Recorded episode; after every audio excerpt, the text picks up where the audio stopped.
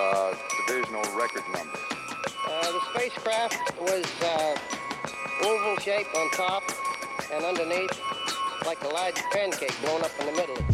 Benvenuti a la 45esima puntata di Ervis Mara, il podcast di Fenomeno sulla pallacanestro NBA. Siamo al giro di boa della stagione, visto che tutte le squadre ormai sono vicine a quota 41, che rappresenta la metà esatta della regular season, e ci sono molte cose di cui poter parlare, ma essendo questo il mio podcast personale, soprattutto, c'è una situazione in particolare di una singola squadra che mi sembra particolarmente interessante e, aspettate che arriva il, parolo- il parolone, paradigmatica del resto dell'NBA stessa e di, di come si costruisce una squadra in questo momento. Quella squadra sono ovviamente gli Oklahoma City Thunder e ogni volta che penso ai Thunder il mio pensiero non può che volare in direzione del mio ospite di oggi, vale a dire Michele Berra del Down to Down Podcast. Ciao Miki. Ciao Dario, non so se dire, chiamare l'ambulanza perché tutte le volte che pensi ai Thunder pensi a me, ma sì, paradigmatica, mm, sicuramente interessante, un po', un po', inaspettata forse come, come squadra da trovare a 27-12, però i Thunder quest'anno hanno una, hanno fatto una stagione eh, consistente. Sono 27-12 a oggi, non per caso. Decisamente no, ma è paradigmatica perché, allora, soprattutto nell'ultimo mese, la squadra ha iniziato a, a carbonare. Aveva cominciato con 5 vittorie e 4 sconfitte, adesso mi sono andato a rivedere, poi ha iniziato un po' a macinare vittorie, ma soprattutto nell'ultimo mese è successo che avete battuto praticamente in fila i Denver Nuggets due volte a casa loro, tutte e due. Avete battuto Minnesota nel frattempo, avete battuto Boston nel frattempo, insomma tutte le migliori squadre dell'NBA sono state battute di Oklahoma City Thunder e c'è stato un po' il fatto che i Thunder sono tornati sulla mappa del grande discorso dell'NBA, con tutti quanti che però si sentivano in diritto sostanzialmente di dire che cosa dovevano fare i Thunder nei prossimi anni e adesso vi spiego io come dovete costruire una contender senza però che quelli che l'hanno costruito fino a questo momento già avrebbero un pochino di cose da dire. Io ti chiedo innanzitutto, tu come le hai vissute le ultime settimane in cui tutto il resto del mondo sembrava essersi accorso di cosa stava succedendo a Oklahoma City?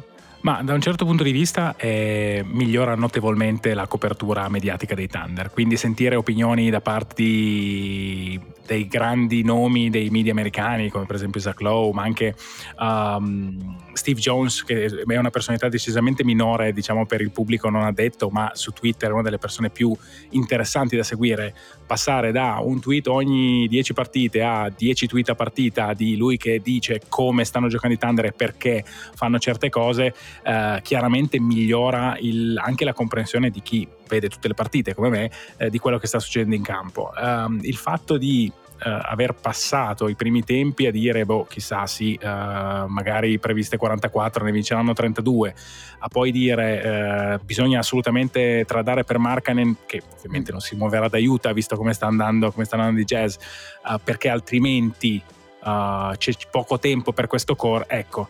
Um, è ovvio che ci sia la corsa a chi la dice più grossa uh, su Oklahoma City che è una squadra che si è un po' ritrovata senza secondo me averlo pianificato ad essere così forte così presto. Perché sì è vero che c'è un pochino di strategia nelle parole della conferenza di fine anno di Presti dell'anno scorso in cui diceva sì uh, vediamo. Adesso abbiamo fatto un mese bene, il gennaio del 2022, eh, 2023, ehm, ma non siamo ancora lì. A essere la squadra le, tra le due squadre migliori a ovest. Ecco, quindi sicuramente un po' inaspettato lo è.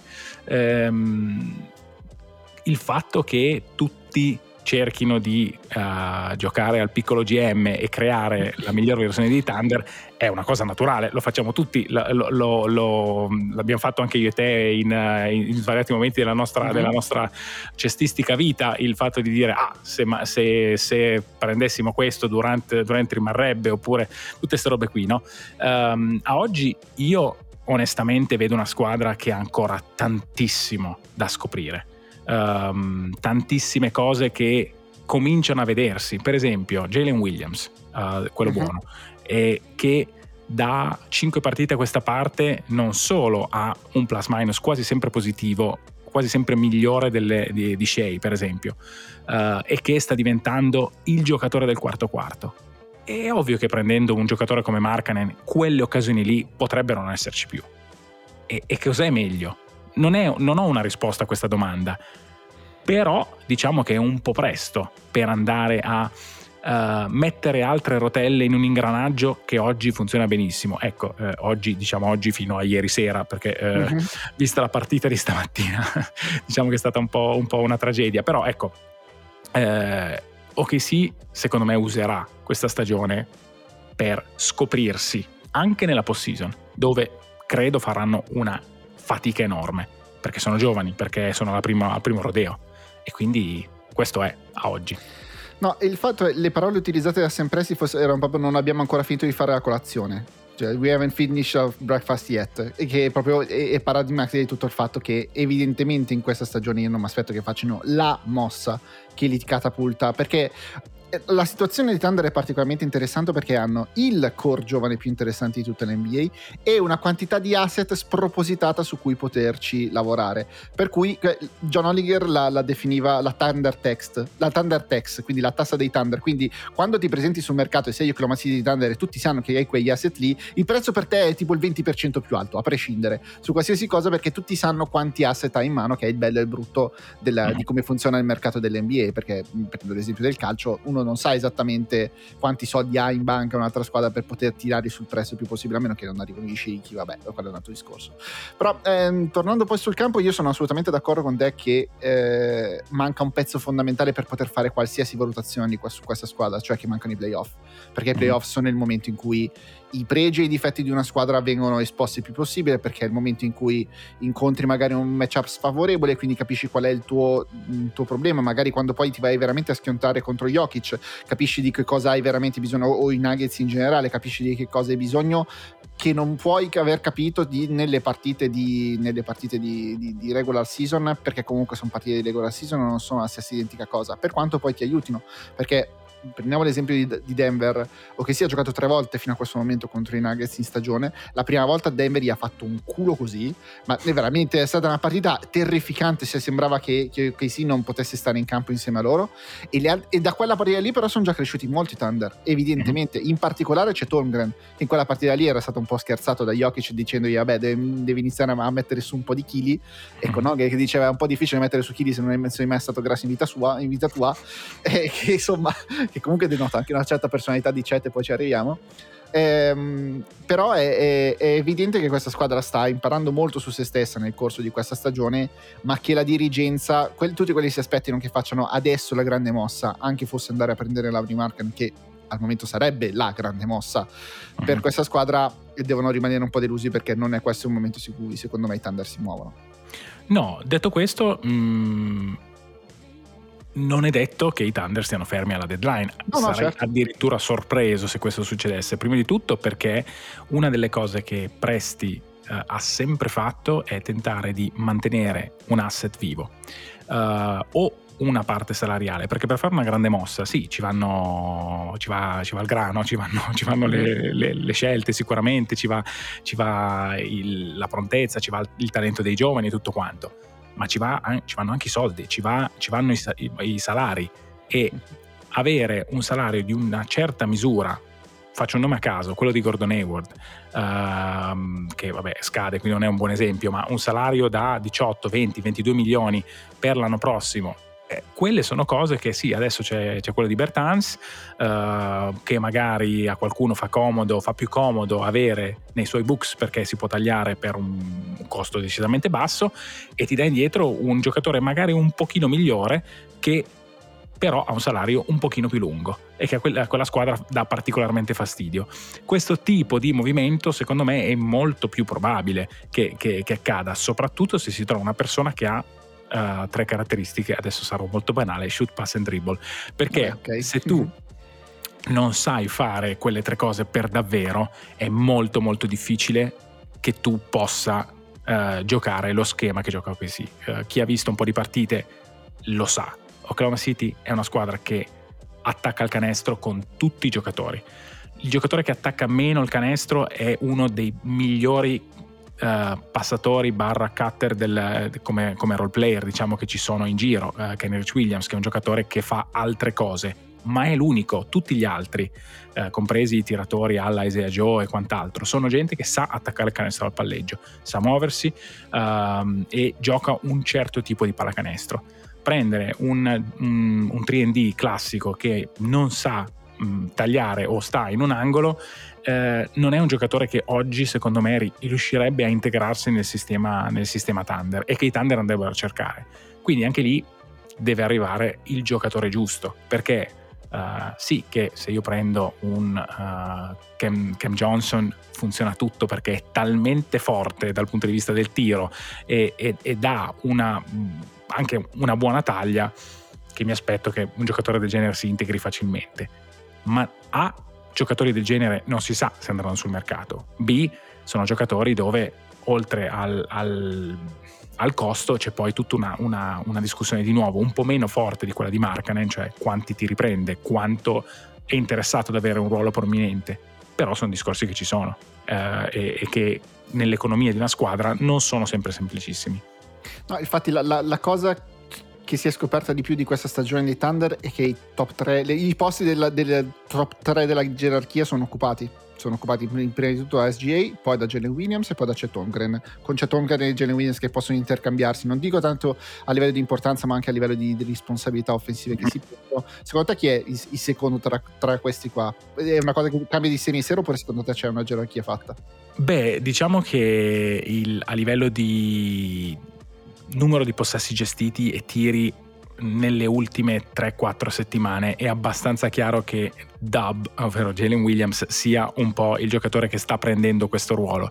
Ci ho detto, non mi stupirei per nulla che a, settembre 2024 eh, Chet Holmgren parta il, il, il, veteran camp come il secondo miglior giocatore.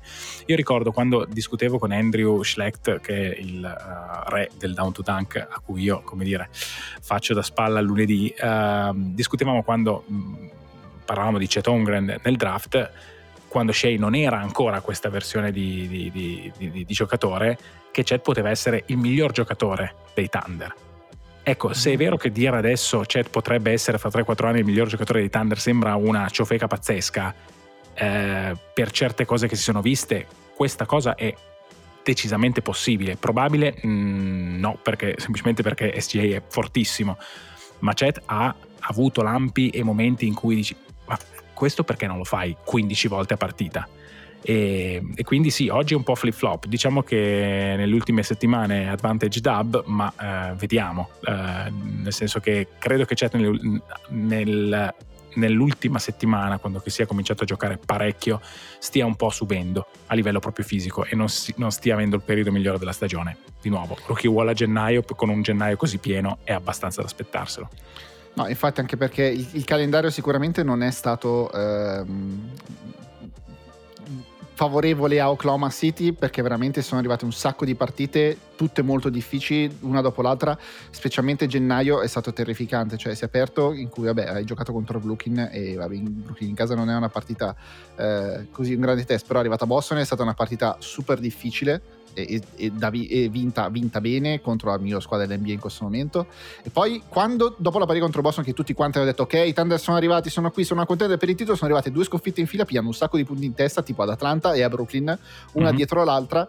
Poi, vabbè, i Washington Wizards in questo momento consegnano armi e bagagli più o meno a tutti quanti si passino, passino da quelle parti. E poi, comunque, è stata una quarta partita in trasferta nel giro di una settimana giocando contro Miami. Poi è arrivata Portland, che anche lì si è consegnata armi e bagagli, e poi sono arrivati i Magic. E, e adesso Brutta ci sono. la partita con i Magic, difficile eh, cattiva, una partita dove dire, si giocava a, a, chi, a, chi difende, a, chi, difende, e chi segna poco, però diciamo che due squadre, ecco, quelle sono due squadre che in modi diversi sono veramente interessanti. Però comunque io conto sostanzialmente due partite facili, tutte le altre sono state veramente toste da dover fare o per il momento in cui sono arrivate o perché... Eh, per le attenzioni, non so, tu come hai percepito che le attenzioni maggiori che ci sono state su Oklahoma City abbiano avuto un impatto sul resto, sulla squadra? Eh, nel senso, li hai visti che qualcosa è cambiato per il fatto che gli occhi dell'NBA sono iniziati a spostarsi su di loro tipo l'occhio di Sauron del Signore degli Anelli? Oppure secondo te è semplicemente stato un caso che siano arrivati quelle due sconfitte, soprattutto quelle contro gli Hawks e contro i Nets? Ma contro gli Hawks sono arrivati ad Atlanta dopo la partita di Boston alle 5 sì. di mattina. E, mm-hmm. non avevano le gambe e, e, e secondo me c'è una se uno va a vedere tutte le sconfitte dei Thunder quest'anno eh, forse a parte quest'ultima contro i Lakers che non è stata così e che se vuoi poi ne parliamo un attimo, uh-huh. ma è, è, venuta fuori contro squadre generalmente piene di tiratori e su, con queste squadre Oklahoma City ha sempre fatto fatica perché loro hanno uno stile di difesa, soprattutto quando sono leggermente meno attivi dal punto di vista della reattività, del, come erano ad esempio contro gli Hawks e secondo me si è protratto un pochino contro i Nets. Ehm, fanno fatica contro le squadre che hanno tanti tiratori perché hanno una difesa molto aggressiva, piena di raddoppi e quando sei in ritardo di mezzo metro uh, in, in, una rotazione e poi quella dopo e poi quella dopo capita e come è capitato sia contro Atlanta che contro Brooklyn di lasciare troppe volte un tiratore aperto nell'angolo e quelle due partite gli avversari dei Thunder hanno tirato molto bene. Di nuovo, è una cosa che nell'NBA capita, quando tu lasci a buone squadre Uh, magari non ottime, a gente come di nuovo Cam Johnson, uh, Bridges, um, anche Dorian Finney-Smith, dei tiri aperti continuamente, soprattutto all'inizio della partita, e li metti in ritmo e poi, e poi vincere dura. In, quelle, in, tutte quelle due partite Oklahoma City è arrivata molto vicina a riprenderla in mano, però troppo tardi. Io credo che i Thunder siano abbastanza poco influenzati per le personalità che, che hanno da quello che succede fuori.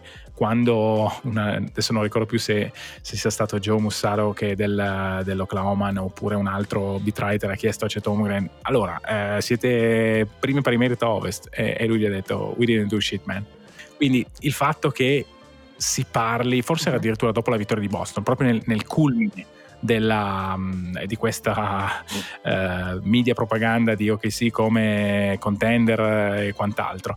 E uh, diciamo che questo è un po' l'umore della, della, che la, la, proprietà vuole che la squadra abbia e che la squadra poi ha, uh, perché è gente um, abbastanza diciamo adepta a, calma, a, non, a non, fare affermazioni fuori le righe e quant'altro. Poi siamo tutti uomini e loro anche, quindi vedersi primi o quasi primi a ovest dopo che eh, molti dei media li avevano messi come ma sì, una squadra che ne vincerà 44 sicuramente ha un effetto, uh, ha un effetto di voler arrivare a questa postseason, di impazienza a volte.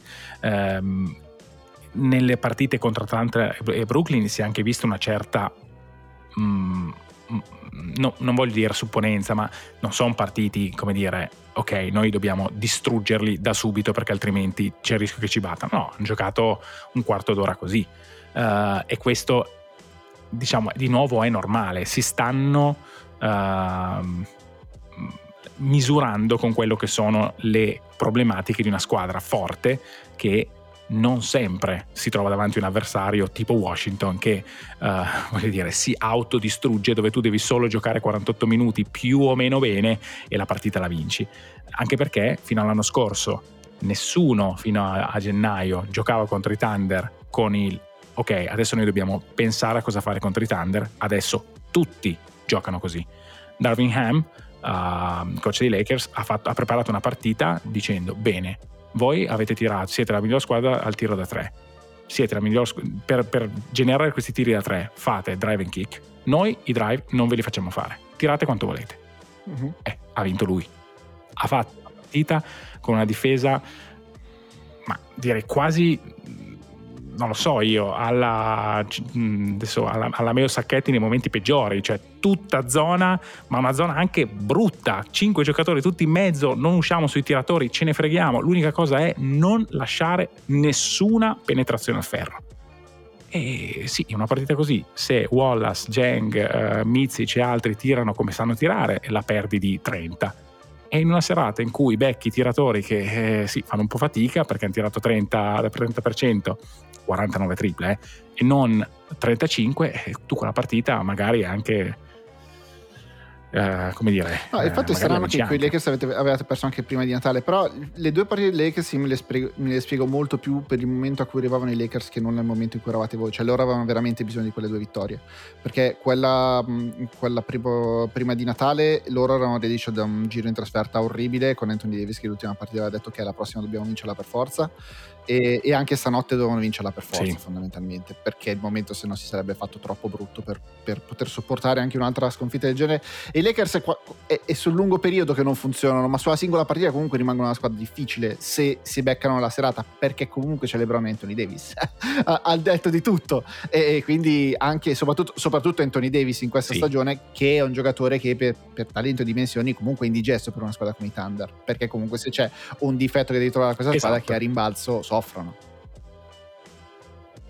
a rimbalzo soffrono e soffrono in generale lunghi fisici. Uh, Denver l'hanno sofferta molto perché non sono riusciti ad allontanare nella prima partita Jokic da canestro, nella seconda hanno fatto cose diverse, hanno giocato molto con Jalen Williams, Mhm. quello non tanto buono, uh, a fare da punching ball per Jokic e lasciare Chet come roaming free, come free safety. Um, e con Anthony Davis secondo me la quadra non l'hanno trovata e non l'hanno trovata neanche con LeBron, uh, onestamente, perché sì, Jalen Williams è un buon difensore, non è un difensore scarso, è un difensore che alcuni, contro alcuni giocatori può darti molto. Non è un LeBron stopper, è un giocatore che funziona molto meglio sui giocatori dove lui ha un vantaggio fisico. Ehm, ecco, quel tipo di giocatore lì, ehm, un, gio- un giocatore che può essere un LeBron stopper, che sa tirare da tre e magari piglia qualche rimbalzo, è il giocatore che serve ai Thunder. Ehm, ci starebbe un grazie al cavolo perché voglio dire quante squadre cercano un giocatore così nell'NBA e quanti giocatori ci sono così. Eh, vorrei un esatto vorrei un Eh. Aaron Gordon che però tira bene da tre ecco eh, au- auguri auguri No, mi viene in mente direbbe che, no? i giocatori più interessanti da prendere per, Oklahoma City sono, non dico tutti a Brooklyn o quasi, però mi viene in mente Dorian Finney-Smith è uno che potrebbe avere un profilo del genere. Però il dribble non ce l'ha. Se tu Mhm. cerchi shoot dribble nel pass, pass, pass e dribble, eh, mica tanto. Eh, Esatto, esatto. Qu- quanto, quanto si prende eh, acquistando un giocatore del genere eh, in matchup specifici e quali cose lasci per strada? Perché questa è la, è la domanda. Poi io non credo che un giocatore come Dorian Finney-Smith o come Royce O'Neill, eh, ce ne sono altri, e non credo che siano No, no. giocatori irraggiungibili a livello di asset, a livello di, di- di- di soldi, a livello di tutto per i Thunder. Mm, Credo che se domani Presti volesse davvero uno di quei due giocatori potrebbe averli eh, per la deadline. Però la domanda rimane, quei due giocatori quando la palla si muove 5 volte lato a lato, che fanno? O tiro oppure la- il possesso muore? Oppure riesco a fare almeno un qualcosina per, la- per far sì che la palla si muova?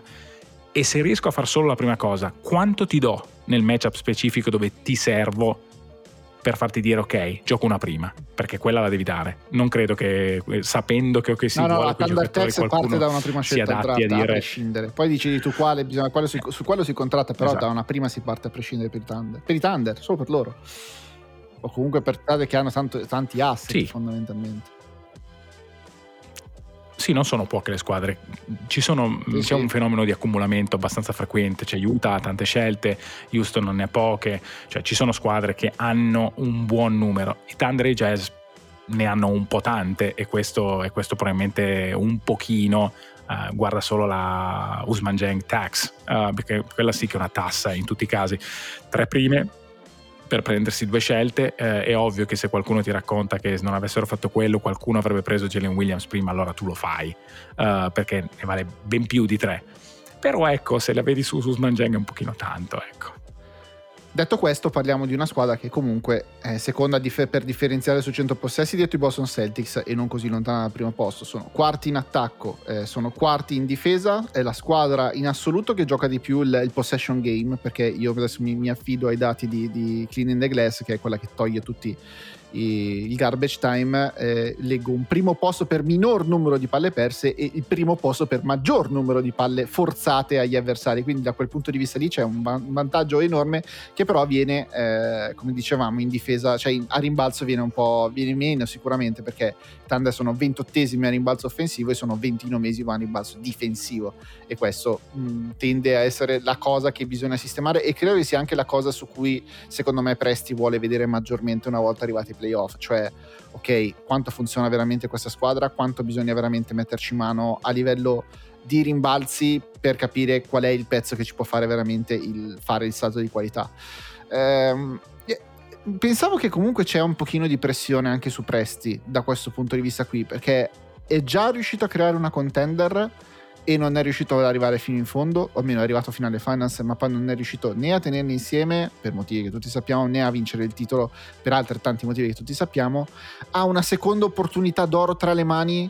Non so se forse sente un po' la pressione di questa non la dobbiamo sbagliare, perché comunque probabilmente è irripetibile che un'altra volta ti venga fuori un core giovane così forte, che non è forte tanto quell'altro là, perché quell'altro è veramente irriperibile, parlo di, di Durant, Westbrook e Arden nella stessa squadra, però comunque in un NBA che mh, punisce severamente i super team molto più di quanto si faceva ai tempi di quei tre là, eh, avere tre giocatori giovani del calibro di, di, di SGA, di J-Dub e di, di Chet Holmgren eh, è un'opportunità che non si può sprecare. Sicuramente. Um, ci ho detto il discorso di pressione credo che ci sia, credo che ci sia sempre stata anche nel momento in cui c'erano Harden, uh, Westbrook e Durant. Um, diverso è mm. dire avrà fretta, la fretta non è mai una buona consigliera e la fretta non è un, il, il, modo di. Ci ho detto, credo che si sia capito eh, e che anche le sue parole siano abbastanza... Ehm, abbastanza chiare su questo punto. Non è che il discorso è noi qui non faremo una scelta forte o non faremo una mossa, è che non la mhm. possiamo sbagliare. Cioè Presti l'ha, l'ha detto in modo molto chiaro, ce l'ho il bottone, con tutte queste scelte io il bottone per fare la scelta ce l'ho, ma una volta che l'ho, l'ho premuto, l'ho premuto eh, e quindi non possiamo prendere il colore della casa prima di eh, guardare come la, com, di avere le fondamenta. Questa è un'altra delle uh-huh. ottime metafore via, che, ha, che, ha, usato Presti qualche mese fa. Quindi sicuramente c'è pressione e, e ritengo che la, la mossa verrà fatta. Ora, in una squadra del genere capire se eh, sia meglio mh, mm, pagare 18 prime per Anthony Davis oppure prendere un giocatore alla Aaron Gordon eh, non è banale dire quale delle due oggi è meglio. Io credo che un veterano che porti stazza, rimbalzi, difesa e che sia un, una versione più giovane di Al Orford, se vuoi, sarebbe fantastica per questa squadra. Uh, perché è un giocatore che potrebbe permettere a Holmgren di, di fare di giocare un, in modo un pochino diverso in, in, difesa, di giocare in modo um, un po' diverso anche in attacco, uh, che cosa che secondo me saprebbe, molt, saprebbe fare molto bene. C'è un mm. giocatore del genere? Ehm, non ce ne sono tanti, però quello è la tipologia di giocatore che secondo me eh, f- può far funzionare per questi Thunder. Per eh, gli Warriors è stato Iggy, perché loro di un lungo non avevano alcun bisogno, però avevano bisogno di quel giocatore lì, un giocatore che sapesse tirar fuori le 10 difese che ti servono su un Durant quando sei a gara, a gara 7 o a gara 6 e uh, devi fare tu quelle difese lì ed è un giocatore che migliora e eleva il talento tre, delle tre star. Ecco, quello secondo me è la, il giocatore di cui ho che sia bisogno. Trovarlo, trovarlo non sarà facile, ma io credo che l'idea sia quella di muoversi verso una soluzione del genere. Poi, se quel giocatore è Paul George perché si rompe le scatole di, di, dei Clippers e vuol tornare a pescare nei laghi di Oklahoma, boh, funzionerà anche quello, immagino. Però ecco, il, um, non è una cosa semplice trova, completare un trio. Non è, non è facile e, e, e, sicuramente c'è, c'è un'enorme pressione. Uh, neanche per dire perdo no, il posto oppure oddio cosa ne sarà della mia, della mia, uh, della mia storia, ma perché quello è l'obiettivo uh, di, di Sempresti e mi sembra molto chiaro, oltre a quello di mantenere e di, miglior- e di avere una una cultura di pallacanestro Oklahoma City che non si fermi con lui e che rimanga, eh, come dire, che Oklahoma City rimanga una città fino di a diventare i nuovi San Antonio Spurs, mettiamola così. Ehm, allora, innanzitutto, beh, tutto bello tutti i discorsi che abbiamo fatto, però se stiamo prima a parlare di questo è perché Shea Gilgius Alexander quest'anno ha fatto un nuovo salto di qualità, anche migliore di quello che, ci, che, che, che pensavamo. Eh, mi ricordo un po' di anni fa quando parlavamo di SGA, che forse non so se era appena arrivato i Thunder, forse aveva fatto solamente una stagione i Thunder, la stagione quella con, con, con i veterani, quella con Chris Paul, con, con Gallinari e tutti gli altri, che comunque già si intravedeva che qualcosa di speciale in questo giocatore c'era. E tu mi dicevi dicevi può diventare un giocatore del livello di Donovan Mitchell e questo lo dicevamo tre anni fa e già mi sembrava comunque beh, bello azzardato cioè Donovan Mitchell forte cioè direi che siamo andati ben oltre ogni più rosea aspettativa del livello di giocatore di cui stiamo parlando perché qua parliamo di un perenne candidato per il primo di MVP sicuramente quest'anno ma mi viene da pensare anche agli anni prossimi perché quello che fa è estremamente replicabile Sì, ehm, diciamo che il, quello di Donovan Mitchell era probabilmente un uh, se tutto va benissimo, Shea può diventare un giocatore di quel livello. Pensare che in due anni mh, uh, Mitchell è nel fanalino di coda, eh, nello specchio retrovisore, è, un, um, è abbastanza incredibile. Uh, Shea ha migliorato molte cose del suo modo di giocare, ma non è cambiato radicalmente come giocatore. Io ho questa immagine vivida nel mio cervello di Shea che attacca un, um, un pick and roll a Kentucky. Con, questa, con, queste movenze a un ritmo veramente unico, no? questi passi che prima sono lunghi, poi sono corti, poi questo appoggio lungo al tabellone. E Shea è diventato immarcabile a fare quella cosa lì. Non è migliorato tanto nel no, tiro no. da tre punti, sì, un po' sì è migliorato nel, nei tiri liberi? Sì, è migliorato, ma era già un giocatore che tirava con più dell'80% al college. Uh, era già un buon difensore e continua a esserlo. È come se, abbi, come se avesse in questi anni uh, portato all'eccellenza cose che lo hanno portato uh, a essere un buon, prima un buon giocatore a Kentucky, poi un buon giocatore ai Clippers, poi un ottimo comprimario di Chris Paul. E, ed è una cosa francamente fantastica da vedere perché vedi le stesse cose ma che funzionano sempre meglio. Un, un, una parte del gioco che è migliorata enormemente è tutto quello che è il concetto di squadra. Io ricordo la prima versione dei Thunder senza Chris Paul, dove avevo la netta impressione che tutte le volte che Shea giocasse, sì, lui era molto forte, ma che la squadra intorno a lui giocasse molto peggio quella sensazione se n'è andata. Shea fa blocchi per altri, giocano inverted pick and roll con, con Chet o con J-Dub dove lui è lo screener, dove lui chiama i giochi perché magari J-Dub prende l'ultimo tiro e poi è diventato un passatore decisamente diverso da quello che era qualche anno fa. Ecco, in quella parte lì, in quella componente lì, che secondo me dice molto anche di come lui si vede come giocatore all'interno di un gruppo, eh, su quello ha fatto dei miglioramenti che onestamente non erano pronosticabili. L'altra cosa che lo ha fatto migliorare molto è comunque la presenza di Chet Holmgren, la presenza tattica di Chet Holmgren, prima ancora di quanto tira o non tira bene, che poi sta tirando divinamente Chet, però il fatto di avere un, un 5 che gioca fuori dalla linea dei tre punti ha ulteriormente aperto il campo per quello che a netto di tutto è il miglior penetratore al ferro di tutta la NBA in questo momento, lo era già da un po' di anni, ma quest'anno trovando ancora più, più, più spazio da poter attaccare e in cui poter manovrare e utilizzare la, la il suo bagaglio infinito di, di, di finte e controfinte di, di, movimenti sincopati, come dicevi. Cioè, il dato che mi balza per l'occhio adesso guardando un po' i dati della sua carriera è che quest'anno sta tirando col 72% al ferro. Ed è perché eh, sì. perché sta, sta, giocando molto meglio da quel punto di vista lì eh, e, e si trova una, un'area molto più libera da, da, poter attaccare. Poi vabbè, sta anche tirando col 55% nella zona dei floater e allora a quel punto lì non c'è più niente che puoi fare. Cioè, non c'è una singola cosa, se non forzarlo a tirare da fuori e sperare che sbagli fondamentalmente. Esatto, anche perché poi il mid range credo che sia intorno al 48% in, in totale, quindi qualcosa che sì, va bene, va bene che è meno, è meno, bene del 70%, però poi alla fine quando tu vedi un tiro sì e un tiro no che va dentro, eh, quel, quel, tiro lì lo marchi. Um, I Thunder hanno fatto un cambio decisamente netto sul tipo di giocatori che vengono aggiunti al roster.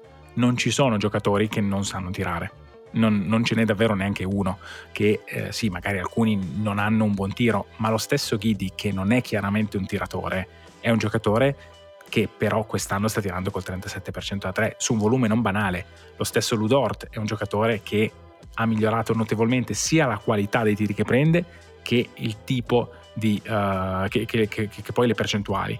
Um, e i rookie che hanno draftato sono giocatori con un potenziale nel tiro. Un giocatore come Jeremy Sohan, che se vuoi a livello di difesa, di movimenti, di passaggi, poteva essere un giocatore uh, vecchio stile dei uh-huh. Thunder non credo fosse un giocatore che manco fosse stato disponibile dopo che si aveva le scelte uh, Presti avrebbe draftato perché l'importanza dello, dello spazio che giocatori come Ongren, come Isaiah Joe, è lo stesso Aaron Wiggins che gioca poco, ma è un giocatore che eh, riesce col suo tiro e con i suoi movimenti a creare spazio, sono essenziali per come giocano sia Dub che, che, che Shea, in particolare Shea.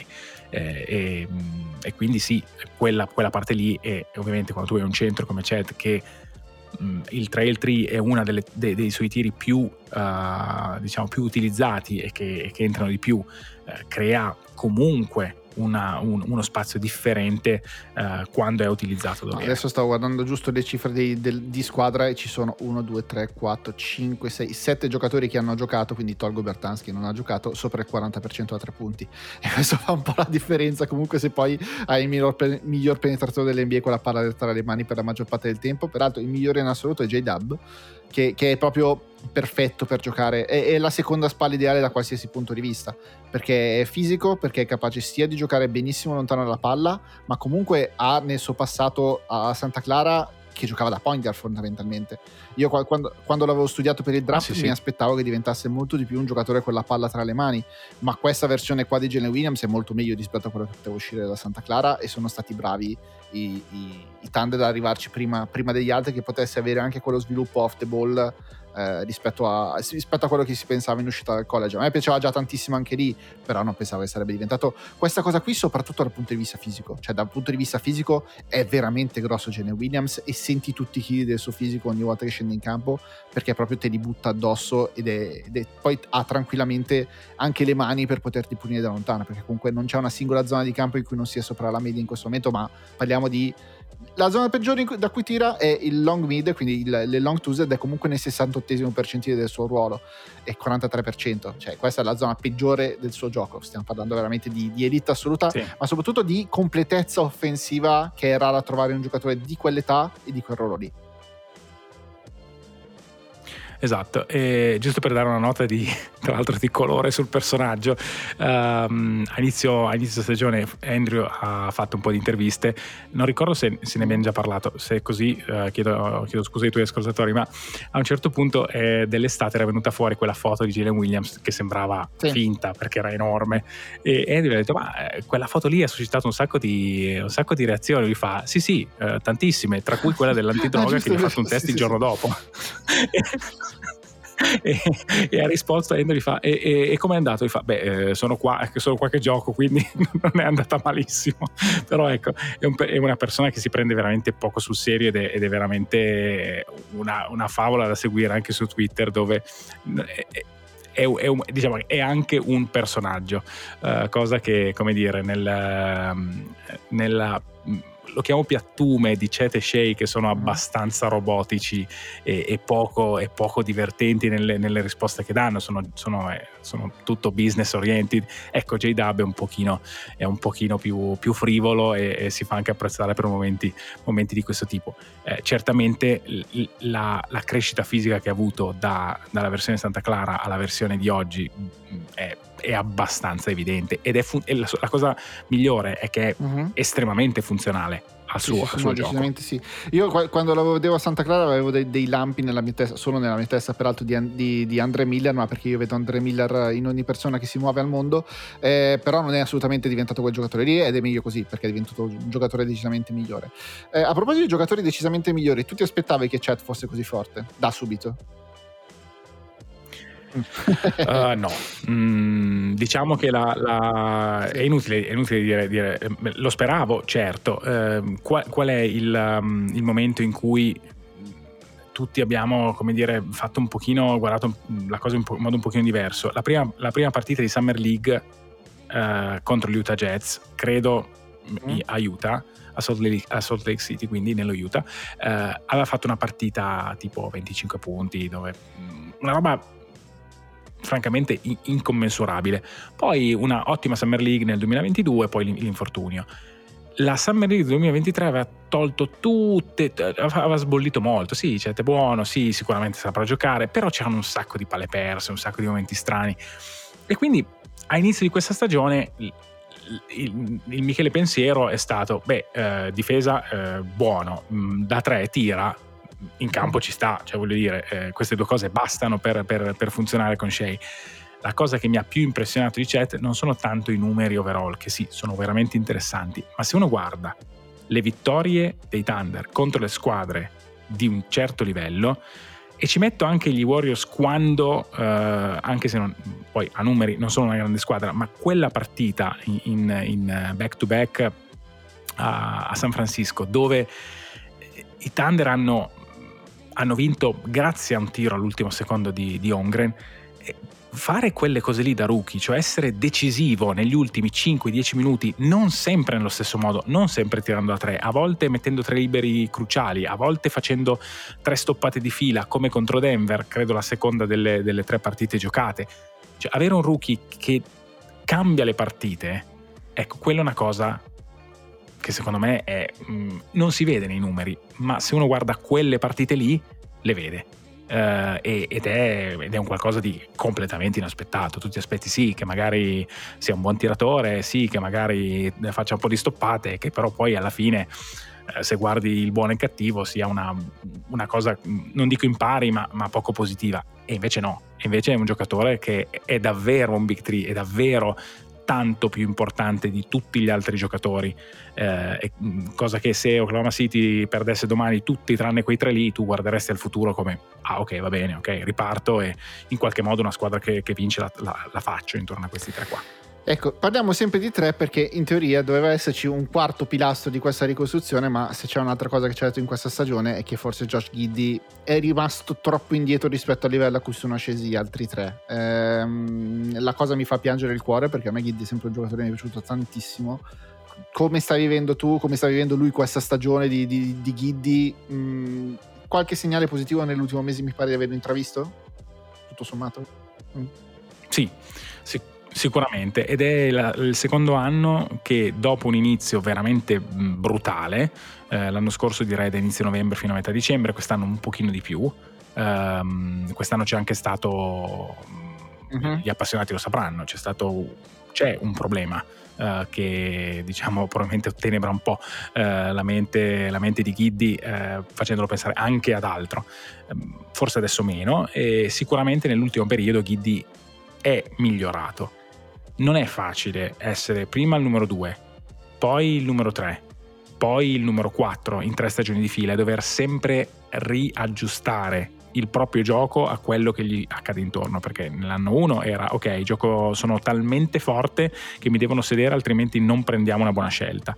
Il secondo anno è ok Jalen Williams forse non è un giocatore eh, più scarso di me e, e adesso ci sono, ci sono sia, sia, sia J-Dub che, che Chet e, e Shea ha fatto una parabola di crescita enorme. Io ricordo un'intervista di, eh, di Shea, credo a gennaio del 2022, eh, dopo una partita eccezionale in cui Giddy ha fatto praticamente il numero uno eh, per numero di possessi e Shea ha giocato da giocatore più off ball che on ball alla fine c'è stata una, diciamo una, una domanda, ma eh, così Ghidi con la palla in mano e tu che fai da, da scoring guard è interessante. Lui ha detto, mm, veramente questo non è il piano A. E si è visto qual è il piano A. Però Ghidi ha dovuto aggiustarsi dal fatto di dire, ok, io sono il motore e gli altri giocano intorno a me, a io devo diventare il glue guy perché gli altri tre sono talmente forti che io devo reinventarmi come giocatore. E quindi per questo motivo e per l'età che ha Ghiddi, mi dico sì, ok, uh, lui è rimasto indietro, ma non per solo perché lui ha fatto meno di quello che si aspettava, ma perché sono gli altri che vanno tanto forte. E forse se vista così è un no, po' meno peggio. Me, poi, secondo me c'è anche un ruolo che che può ricoprire Giddy in questa squadra. C'è comunque un altro ball mover con tutte le attenzioni che, che richiedono quegli altri tre, un altro passatore di livello celestiale come, come Giddy può tornare utile. Un giocatore delle sue dimensioni, soprattutto, può tornare utile perché non sembra mai 6-8 comunque Giddy, quindi non è proprio piccolissimo. Sì, e comunque sì. sto vedendo che eh, tiratore non lo sarà mai, però comunque 43% dagli angoli ti permette che anche quando sono gli altri tre a gestire lo show, un posto in cui le squadre minimamente devono tenerti in considerazione c'è. Poi ti lasciano comunque, perché per togli, pur di togliere le linee di penetrazione degli altri, quel tiro te lo lasciano. Però se tu sei capace di tenere il 43% dagli angoli quantomeno, ti sto chiedendo di diventare un tiratore da 43% in, in qualsiasi situazione, però piedi per terra dagli angoli comunque è un'arma tattica in cui tu ti puoi rendere utile e poi comunque se, gli viene dato un vantaggio è un giocatore che sa utilizzarlo quel vantaggio lì nella metacampo offensiva In difesa è un po' più se non con le dimensioni è un po' più difficile da, da, da dover giustificare. Però oh, io rimango ancora sulla collina di Ghidi, secondo me questo resta ancora un giocatore molto interessante e soprattutto sembra che ne parliamo come di un veterano perché è il terzo anno dell'NBA ma ha 21 anni, appena compiuto, è giovanissimo Ghidi. Esatto. Sì, è giovane, poi non mi stupirei perché comunque questa squadra sta prendendo un'identità eh, che, che può mhm, anche sì, prescindere sì. da Ghidi. Non mi stupirei se quest'estate la decisione fosse, look, it's not, it's not necessarily you, it's us. Uh, del tipo uh, abbiamo trovato Aaron Gordon che tira da tre e quindi noi abbiamo più bisogno di Aaron Gordon che tira da tre piuttosto che, pi, piuttosto che di un Josh Giddy e per ottenerlo questo è quello che dobbiamo pagare. Um, perché, ripeto, probabilmente altrove Giddy potrebbe essere un giocatore migliore, soprattutto con tanti possessi da gestire e con una squadra di, che, che, ha tiratori. Io non credo che Giddy sia un giocatore eh, che nella sua vita non potrà mai fare uno star, eh, uno star game. È troppo presto per dirlo. Ha fatto delle cose, ha delle, ha delle punte di quel tipo lì. E non credo che Oklahoma City lui possa realizzare questo, questi traguardi. Non credo che, tra l'altro, a lui vada troppo bene uh, di essere il quarto a volte quinto perché Joe tante volte è più efficace, più interessante in campo e tante volte è Ludort il quarto o il quinto di quella squadra, soprattutto per minutaggio. Uh, gli andrà bene uh, essere un giocatore da 22 minuti a partita in una sconfitta a Los Angeles? Io non credo. Quindi o lui difensivamente ritorna a essere un giocatore ritorna una parola grossa, inizia a essere un giocatore un pochino più efficace e riprende a essere il giocatore offensivamente fondamentale per i Thunder, oppure sì, questa strada qui probabilmente prima o poi su questa strada bisognerà fare una scelta prima di estendere un giocatore del genere. Oltre a tutto questo, io aggiungo un'ultima postilla, i Thunder hanno anche trovato, maledetti loro, la perfetta terza guardia in uscita dalla panchina per risolvere un sacco di roba che è Cason Wallace, che è il rookie di cui si parla di meno perché ovviamente quell'altro molto probabilmente vincerà il premio di rookie dell'anno a meno che Wembanyama nella seconda metà di stagione inizi a impazzire definitivamente e, e magari salga anche un pochino il record di squadra, ma mi sembra difficile in questo momento che sia l'obiettivo dei San Antonio Spurs, però Cason Wallace è buono buono. E, e comunque bisognava crederci perché non c'era così tanta consenso attorno a Cason Wallace prima del draft e invece i Thunder hanno dimostrato di crederci salendo alla 10 per andare a prenderlo eh, facendo anche una, una, mossa di mercato e prendendosi indietro il contratto di, di Davis Bertans dai, dai, dai, Dallas Mavericks ed è un giocatore molto interessante per quello che ti può dare nella metacampo difensiva perché è proprio un cagnaccio sulla palla e anche per quello che ti può dare nel tiro da tre punti che è già pronto dal giorno 1 e questo fa tutta la differenza del mondo. Sì, la, l'abbinata di tiratori ce n'erano tanti, eh, tra cui il mio pupillo Jordan Hawkins, che uh-huh. sono veramente felice di vedere come dire, essere un giocatore fondamentale per una squadra che secondo me farà, darà molto fastidio nei playoff. Um, però Cason Wallace è un giocatore molto solido e, e una delle, delle, delle, discussioni che ho fatto in questa prima parte di stagione e, e che mi ha un po' scoraggiato di Usman Jeng è questi sono i rookie, parlando di Cason Wallace, che, ve- che riesce a proiettare nel futuro con facilità. Giocatori che fanno partite intere, cioè dove tu in un'intera partita di errori ne vedi veramente pochi. Poi ci sono partite in cui tiri meglio, in partite in cui tiri peggio, ci sono momenti da rookie dove magari sei in campo ma in realtà non ci sei, ma per Jason Wallace questi momenti sono decisamente meno di altri. Uh, quando hai detto uh, la terza guardia della panchina pensavo parlassi okay. di Mizic, vergognati, potevi, potevi, tirarlo fuori. Uh, no, sicuramente Chiesa è un giocatore che se non altro a livello di proiezione futura è decisamente più importante di Vasa. E, um, diciamo che eh, Jason Wallace assolve a tante cose. Primo, avere un altro tiratore che non paghi in difesa. Secondo, ehm, è, è, un giocatore che in alcuni momenti secondo me riuscirà poi a essere molto più importante dal punto di vista offensivo. Adesso è quasi relegato a un uh, tiro o attacco in close out, ma in, alc- in, alcuni, diciamo, in alcune partite contro magari squadre do- dove la partita non era proprio in gioco, ecco, dove aveva un pochino più di libertà, si sono visti tiri, dal, tiri dalla media, si sono visti tiri dal palleggio, si sono visti passaggi interessanti, movimenti senza palla veramente promettenti Uh, è comunque un giocatore 6-2-6-3, quindi quella limitazione c'è ed è secondo me il motivo per cui il consenso mh, mm, non c'era molto a livello di draft perché per essere 6-2, 6-3 ed essere un giocatore mm-hmm. titolare NBA ci va altro. Ecco, quell'altro pare che Jason Wallace ce l'abbia. Eh, ora mh, è presto e il suo ruolo, definire un suo ruolo nel futuro è molto difficile perché, come detto oggi, è veramente limitato a tre cose. No, però si incassano molto bene sia con Sga che con Jalen Williams. È quello che il fatto che mi fa pensare che, che certo. funzioni molto bene in uscita dalla panchina ed è comunque un giocatore a costo controllato per quattro anni che comunque è contattato da rookie. Aiuto, vabbè, hai tirato fuori amici, cioè a questo punto parliamo anche di Vasile, che leggo solamente velocemente da on-off di squadre è più 15.5 di differenziale, numero uno della squadra in questo momento, certo su solamente 201 minuti giocati, quindi un, un campione veramente minuscolo, però intanto mettilo lì perché in alcuni momenti sembrava veramente completamente perso sulla panchina panchina di OKC. Sì, c'è stato. Quando parlo di aggiustamento al metodo di gioco di Oklahoma City, parlo esattamente di questo. Per Vassa ci sono stati sia questo che l'adattamento alla fisicità dell'NBA uh, ehm, e ai ritmi dell'NBA. Le prime partite era un overdribbling estremo. Tenere la palla, non leggere, non attaccare, tenere la palla in mano, um, continuare a, a tenere vivo il palleggio senza creare niente. Se uno guarda adesso Mizic, sono se ho la palla o attacco o passo. Magari attacco secco e, mi prendo, tengo il palleggio vivo, ma faccio qualcosa.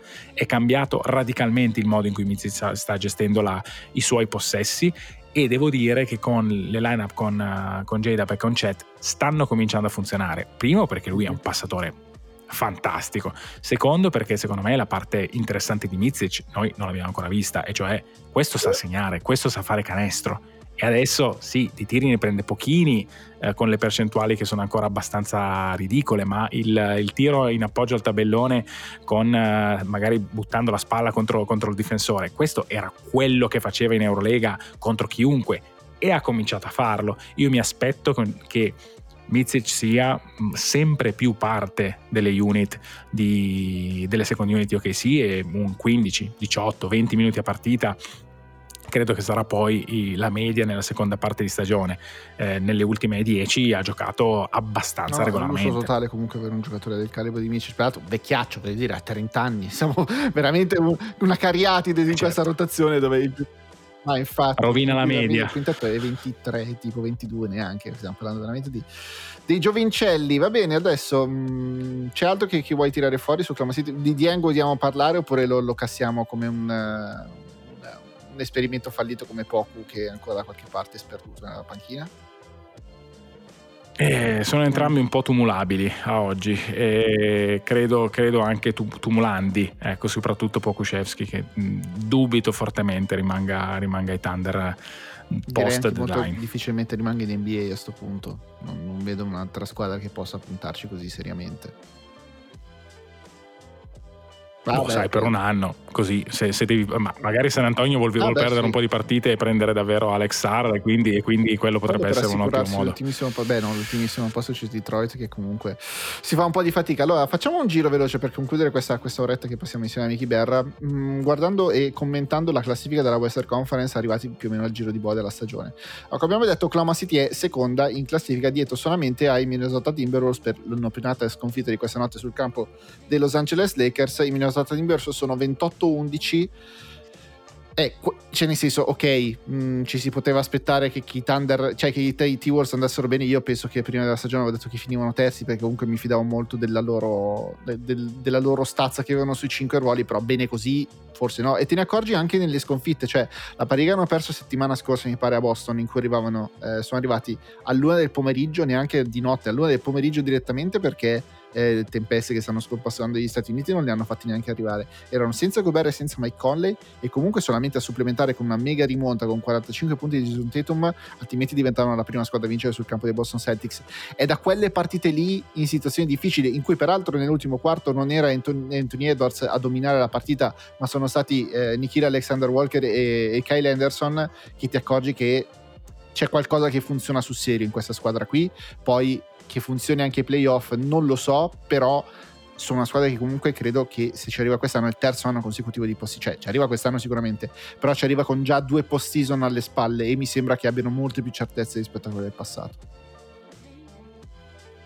Sì, um, ero molto scettico della loro mossa di giocare lungo, gio- giocarsi il, la, chips di, la chip di avere um, Nasrid dalla panchina, mi sembrava un overpay e tutto quanto, eh sì. però quella roba lì funziona e, e alla fine hanno... Uh, secondo me i prossimi due o tre anni questa sarà una squadra difficile. Difficile perché è una squadra che ti fa giocare male, è una squadra che ha difensori versatili, ha difensori che sanno giocare sui piccoli tipo Nikhil Alexander Walker, eh, che sanno difendere su qualunque tipo di giocatore. Ehm, tipo J.D. McDaniels e poi, e poi c'hanno, c'hanno Rudy che, che, che, è tornato a essere Guerra perché questa è la vera differenza Rudy si è integrato nel gioco lui e Towns giocano adesso come due giocatori che, che hanno la stessa maglietta al posto che averne um, due così uh, un po' spaiate e, e, e Conley ha omogenizzato questa squadra. Eh. E poi c'è quello là, eh. c'è quello là che Canestro lo fa quasi sempre e, e, ed è un giocatore abbastanza efficace sui due lati del campo. È uno del gruppo Shea Gilgis Alexander dove sì in attacco lo paghi ma eh, in difesa lui non si fa pagare e quindi eh, alla fine cioè, è, è, una, è, è, una, squadra che ha un'identità fatta e finita e devo dire che tra quelle ehm, devo dire che a Ovest in generale tantissime Uff, squadre daranno Madonna. grossi problemi di Thunder. Questa è una squadra veramente difficile perché, perché, perché o li costringi col tuo tiro a non giocare lunghi, cosa che sono riusciti a fare nella seconda partita eh, vinta eh, dopo Natale o appena prima di Natale ma non è facile farlo per sette partite. Al terzo posto ci sono i Denver Nuggets su cui mi sento di dire che non c'è nulla da aggiungere, cioè sono esattamente dove si pensava che fossero stanno aspettando che magari Minnesota e OKC scendano un attimo per prendersi il primo posto, ma sono esattamente in velocità di crociera e sono 28-13 a questo punto della stagione, pur avendo dovuto affrontare comunque un momento in cui Jamal Murray è stato fuori per, per, infortunio alla caviglia, però per il resto stanno anche trovando più risposte panchina, dalla panchina di quello che si aspettavano. È ovvio che poi cominceranno a fare sul serio solamente quando si parla di, di, di post season. Sì, qui vedo, vedo, proprio a velocità di crociera, come dicevi tu, uh, hanno messo la, diciamo, la, marcia lunga e probabilmente planeranno mm. verso i playoff. Non credo che siano, siano troppo uh, apprensivi dell'avere a tutti i costi il, il vantaggio del, di avere le prime due posizioni. Mm, se viene bene, ma non a scapito di arrivare tutti completamente in salute alla, alla fine. E non credo che si scoprano neanche molto. Io credo che le due partite di Oklahoma City giocate, magari la prima prima sì, eh, ma la seconda anche un po' per scelta non ci sono stati grossi aggiustamenti. Eh, non c'è stato un tentativo eh, di trovare delle soluzioni a quello che era il, il, il, il, modo in cui invece i Thunder si sono adattati a loro. Credo che siano abbastanza eh, come dire, rodati per eh, mantenere diciamo, questo, questa, questa, posizione, più o meno una o due posizioni, senza, senza fare troppo. Anche perché, ripeto, dare alla squadra un vantaggio Uh, facendo vedere alcune cose in stagione regolare è qualcosa che una squadra del no, genere secondo me non fa. Al quarto posto ci sono gli LA Clippers che sembrava che fossero il disastro epocale, specialmente nelle prime partite in cui è arrivato James Harden, e invece zitti zitti sono diventati una, ehm, per dirla con un francesimo, un distretto dito in culo se li devi beccare ai playoff. Perché comunque, innanzitutto Kawhi è tornato a essere Kawhi Leonard e questo è un problema per il resto ma anche se eh. devi beccare il martedì sera, eh? cioè, ah, giusto sì, per, no, beh, davvero, noi parliamo adesso dopo la sconfitta quelli che stanotte i Thunder giocheranno e perderanno sicuramente visto che usciranno a parire una puntata monografica esatto. su di loro oh, contro bene, gli LA Clippers. E, e, comunque hanno trovato la quadra, che la quadra era semplice, nel senso era quella di mettere Terence Mann a posto di Russell Westbrook in quintetto perché quella era, era, l'unica cosa che bisognava veramente fare. Però eh, giocano anche col fatto che sentono un po' tutta la necessità che forse un'occasione così non ricapita più, soprattutto ai primi tre, e mi riferisco a, a Kawhi, a Paul George e, a, e soprattutto a James Harden. E quindi hanno tutti l'interesse a far funzionare questa cosa qui. Mi sembrano anche tutti nel momento esatto della carriera in cui non gliene frega particolarmente di fare uno star game o di fare 30 punti a partita. Se riescono a trovare la quadra giusta dal punto di vista delle motivazioni, poi in panchina hanno un cazzo di fenomeno. Perché Tyron Lue è un cazzo di fenomeno. Sì, uh, ci ho detto, sono quelli che hanno più da da provare nella stagione nel, nella post season. Secondo me per loro la post season sarà il dramma eh, o, la, o, o, o, non ci sono mezze misure, non ci sarà una post season eh, soddisfacente eh, che possa essere che so un secondo turno. Eh, li ho visti giocare di recente, eh, sia contro i Thunder, però non c'era Kawhi, che con Kawhi contro, eh, non mi ricordo più, eh, ma ehm, una partita decisamente interessante. Ah no, quello è sicuro, beh, sono veterani. Pigri, eh. pigri, sì. pigri, pigrissimi, ma pigri nella scelta dei tiri, cioè eh, tante volte la la scelta di dire ok adesso mi prendo sta tripla tanto la segno um, è una squadra che secondo me nei playoff la troverà veramente dura. Hanno il talento per vincere contro chiunque, ma questo lo si sa da quattro anni a questa parte. Ehm, però secondo me si, si, si, contro questa squadra eh, non lo so è vero che col talento ti possono battere 100 volte su 100 è vero che Taylor è un genio ma è anche vero che nelle due o tre volte che li ho visti giocare non ho visto squadre decisamente differenti l'una dall'altra, ho visto sempre la stessa squadra con un buon numero di problematiche e, e che secondo me verranno un po' fuori nella, nella post-season e sono e ci vuole tanto da parte di quei due, due e mezzo con Arden per... No, per sollevare il resto. C'è sempre ecco. scritto Clipper sulla maglia, questo va sempre ricordato. Però il fatto che Arden sia comunque il playmaker di questa squadra, nel senso il terzo, nel senso possono sopravvivere anche a una brutta serie di James Harden o comunque una serie di James Harden in cui costeggia la partita perché comunque ci sono Kawhi e Paul George. È ovvio che poi devono avere le, le scarpe allacciate ed esserci con la testa quei due lì. Però mh, mm, però possono esatto. anche permettere mentre i Sixers dello scorso anno non avevano ancora scoperto questo Maxi e quindi non potevano permettersi fondamentalmente che Arden sbagliasse delle partite questi Clippers hanno un pochino più di margine da quel punto mm. di vista lì per poter sopravvivere anche al fatto che, Westbrook, che, che Arden non funzioni poi c'è sempre Westbrook che vai a capire cosa può succedere il cioccolatino di, di Forrest Gump cioè, eh. eh quella, quella è una bella quella è una bella, una bella, domanda e poi secondo me la loro rotazione di lunghi è veramente se, se Zubac ha una, un'unghia incarnita eh, è tremendo. Eh, Daniel Tice. Tremendo. Eh. eh, sì, sì. Sì, sì. No, not a fan. Eh, Sacramento Kings al quinto posto, che sembra una stagione terrificante quella di Sacramento Kings, perché quando perdono, perdono veramente male. Cioè, si sono presi delle imbarcate, specialmente in casa contro New Orleans, eh, abbastanza grosse. Loro hanno più pressione di quella che si pensa attorno a loro, però comunque il record è dalla loro parte, perché essere 23-16 in questo momento, con 59% di vittorie in questa Western Conference, in quella division, perché comunque si beccano i Clippers, i Golden State Warriors, i Lakers, insomma, non è proprio i Phoenix Suns. Eh, non, non, è un risultato banale per quello per Kings, però sembrano sempre lì sul punto di no, no, do, a loro prudono veramente le mani sul mercato, secondo me, per dire ah, dobbiamo fare qualcosa per andare a, a, a giocarci veramente questa stagione.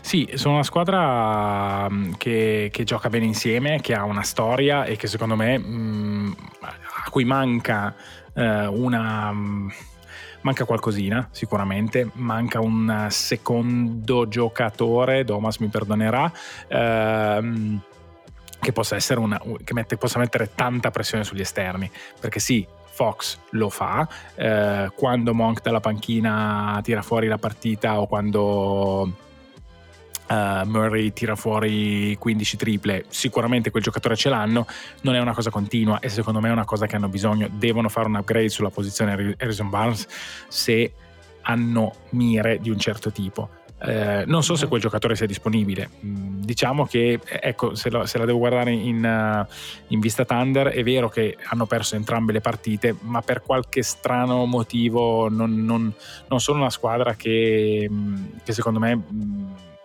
possa portare tanti problemi. Oklahoma City si è fatta tanto male da solo nelle due volte che, che ha giocato contro Sacramento più che, più che il contrario.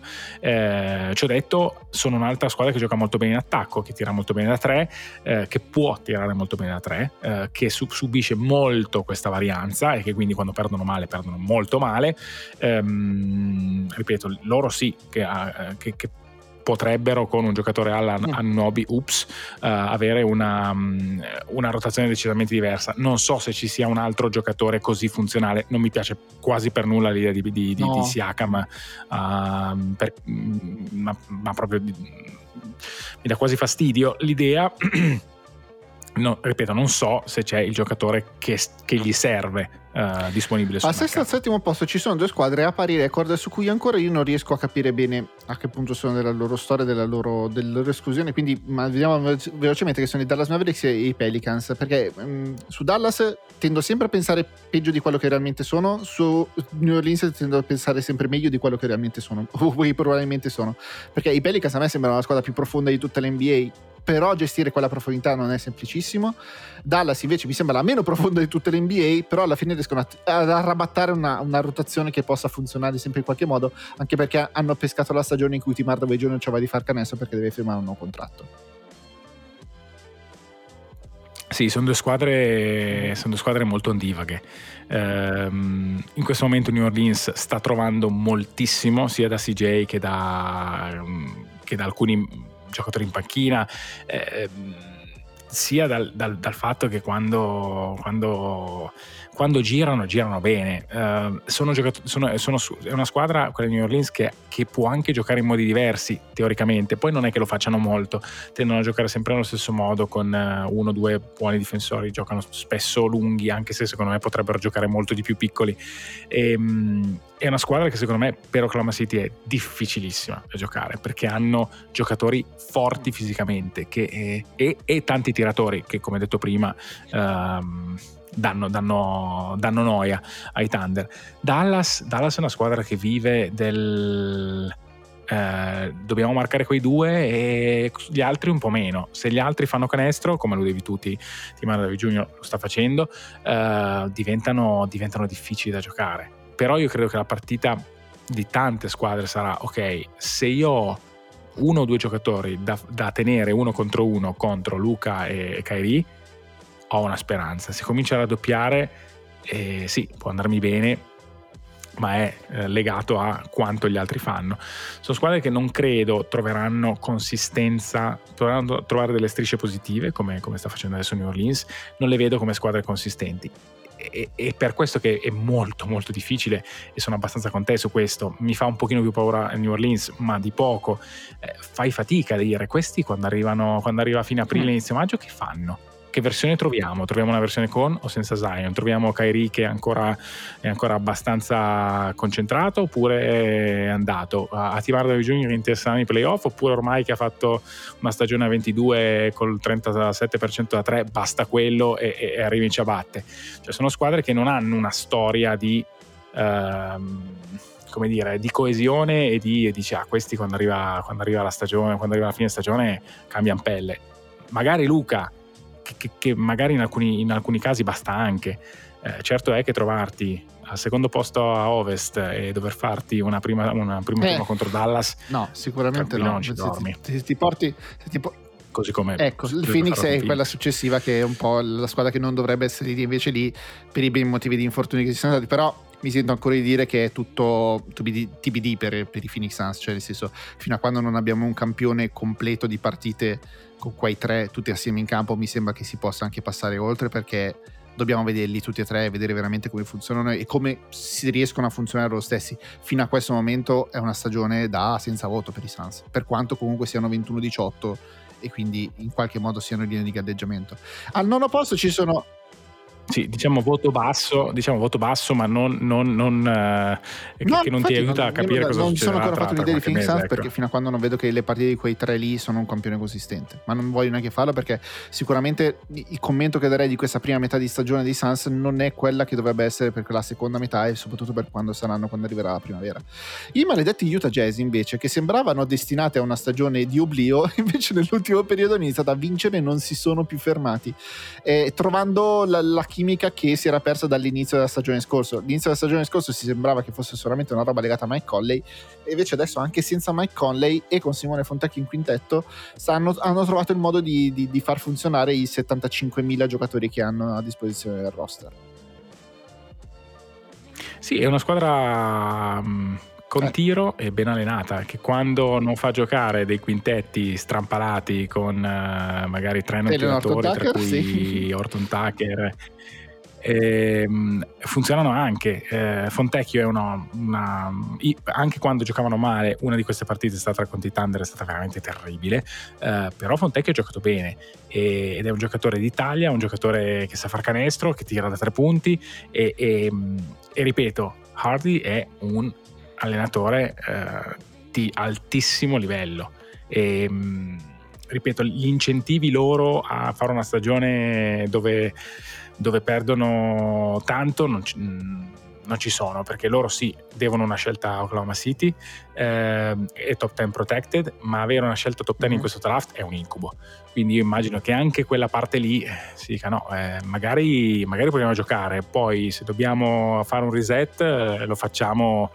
Eh, lo facciamo l'anno prossimo quando il draft è decisamente meglio e, e dove la nostra scelta ce l'abbiamo non protetta. Non dico che stiano vincendo per evitare di, di, di, eh, di tenersi la scelta, dico che non hanno, non hanno, incentivi tanto vale giocare un buon basket e sono capaci da farlo. Da lì in poi si apre un po' una valle di dolore perché si scende sotto il 50% di vittorie, ci sono i Lakers attualmente al decimo posto, poi c'è Houston undicesima e Golden State al dodicesimo posto. Eh, dei Lakers non parlerei neanche perché ne abbiamo già parlato in momenti migliori e, e credo che la squadra che ci sarà il, da, dopo la deadline sia molto diversa rispetto a quella che abbiamo fino a questo momento. Houston Rockets mi viene a dire che sono un po' dove ci si aspettava che sarebbero finiti a un certo punto nel migliore dei loro casi, nel senso che per molto, molto tempo in questa stagione sono stati eh, più su di così, eh, anche in zona sesto, settimo, ottavo posto, però poi vai a vedere il record dei 4-14 fuori casa è un po' difficile da, da, da, da poter sostenere. Golden State, eh, Golden State sta finendo male.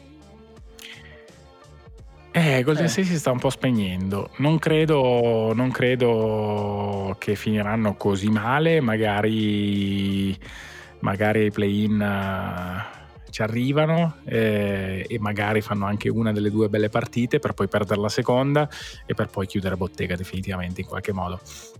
Magari non, non Curry, ma Clay Thompson è veramente difficile da guardare. Uh, pensare, pensare, a quella partita che abbiamo visto, credo, spalla a spalla o forse spalla a spalla e poco, poco, lontano, dove ha tirato, ha segnato 9 triple su 13, un giocatore allucinante che poteva cambiarti la partita da un momento all'altro e vedere un airball dietro l'altro, un giocatore che non riesce a tenere sul primo passo probabilmente neanche suo cane.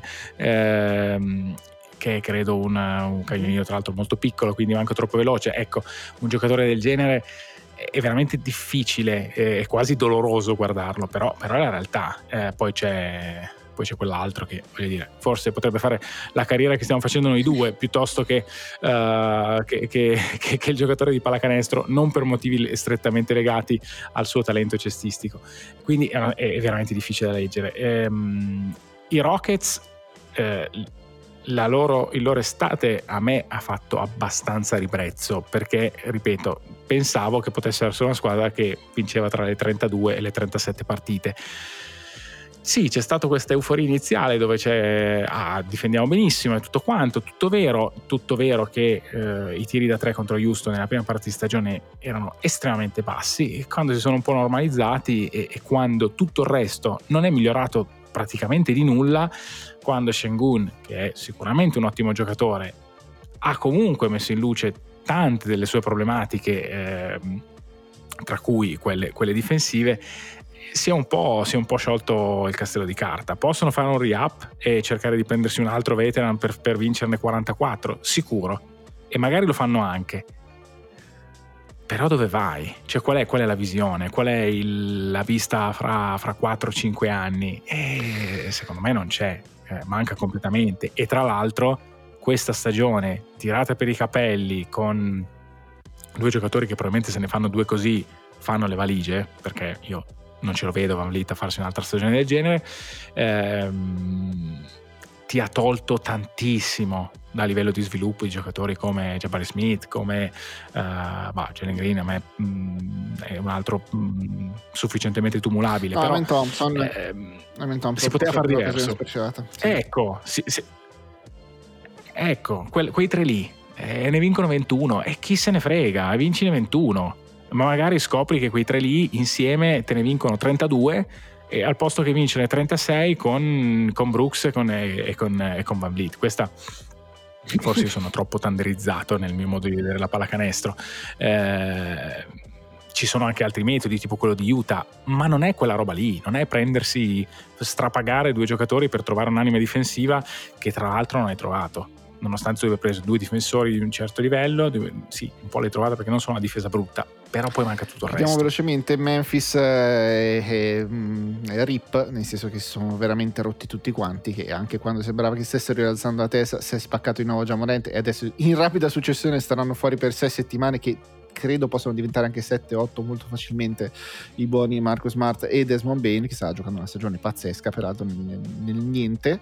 Eh, 14 Portland Trailblazers che hanno già vinto 10 partite e non so quante ne vinceranno da qui al resto della stagione e poi 7-32 ci sono i San Antonio Spurs belli lì in fondo tranquillissimi per cui questa stagione è già finita e si pensa già alla prossima o comunque a cercare di capire come fun- far funzionare al meglio Wembanyama perché comunque non mi aspetto che i prossimi, che i prossimi San Antonio Spurs siano sempre nei bassi fondi va bene? no? No, no, ma io penso, Dario, eh, che, che, per due stagioni possono tranquillamente rimanere, rimanere nei bassi fondi. Non c'è, un, non c'è un incentivo oggi per lo, loro hanno capito benissimo come usare Wembanyama. Eh, uh, sì, avere un playmaker che solo potrebbe essere da prima. Avere un playmaker che sa giocare, uh, giocare senza lunghi, con lui come lungo e magari con un 4 un pochino strutturato di fianco uh, e poi con qualche tiratore. La, re- la roba funziona, l'hanno visto immediatamente e immediatamente hanno deciso ok no questa roba non la possiamo fare quest'anno quest'anno facciamo schifo l'anno prossimo facciamo mediamente pena e poi quando avremo due giocatori un pochino migliori di quelli che abbiamo oggi cerchiamo di capire come tornare co- come passare da 20 vittorie a 46 e poi sono gli altri certo. a doversi preoccupare. No, no, ci sta come ragionamento.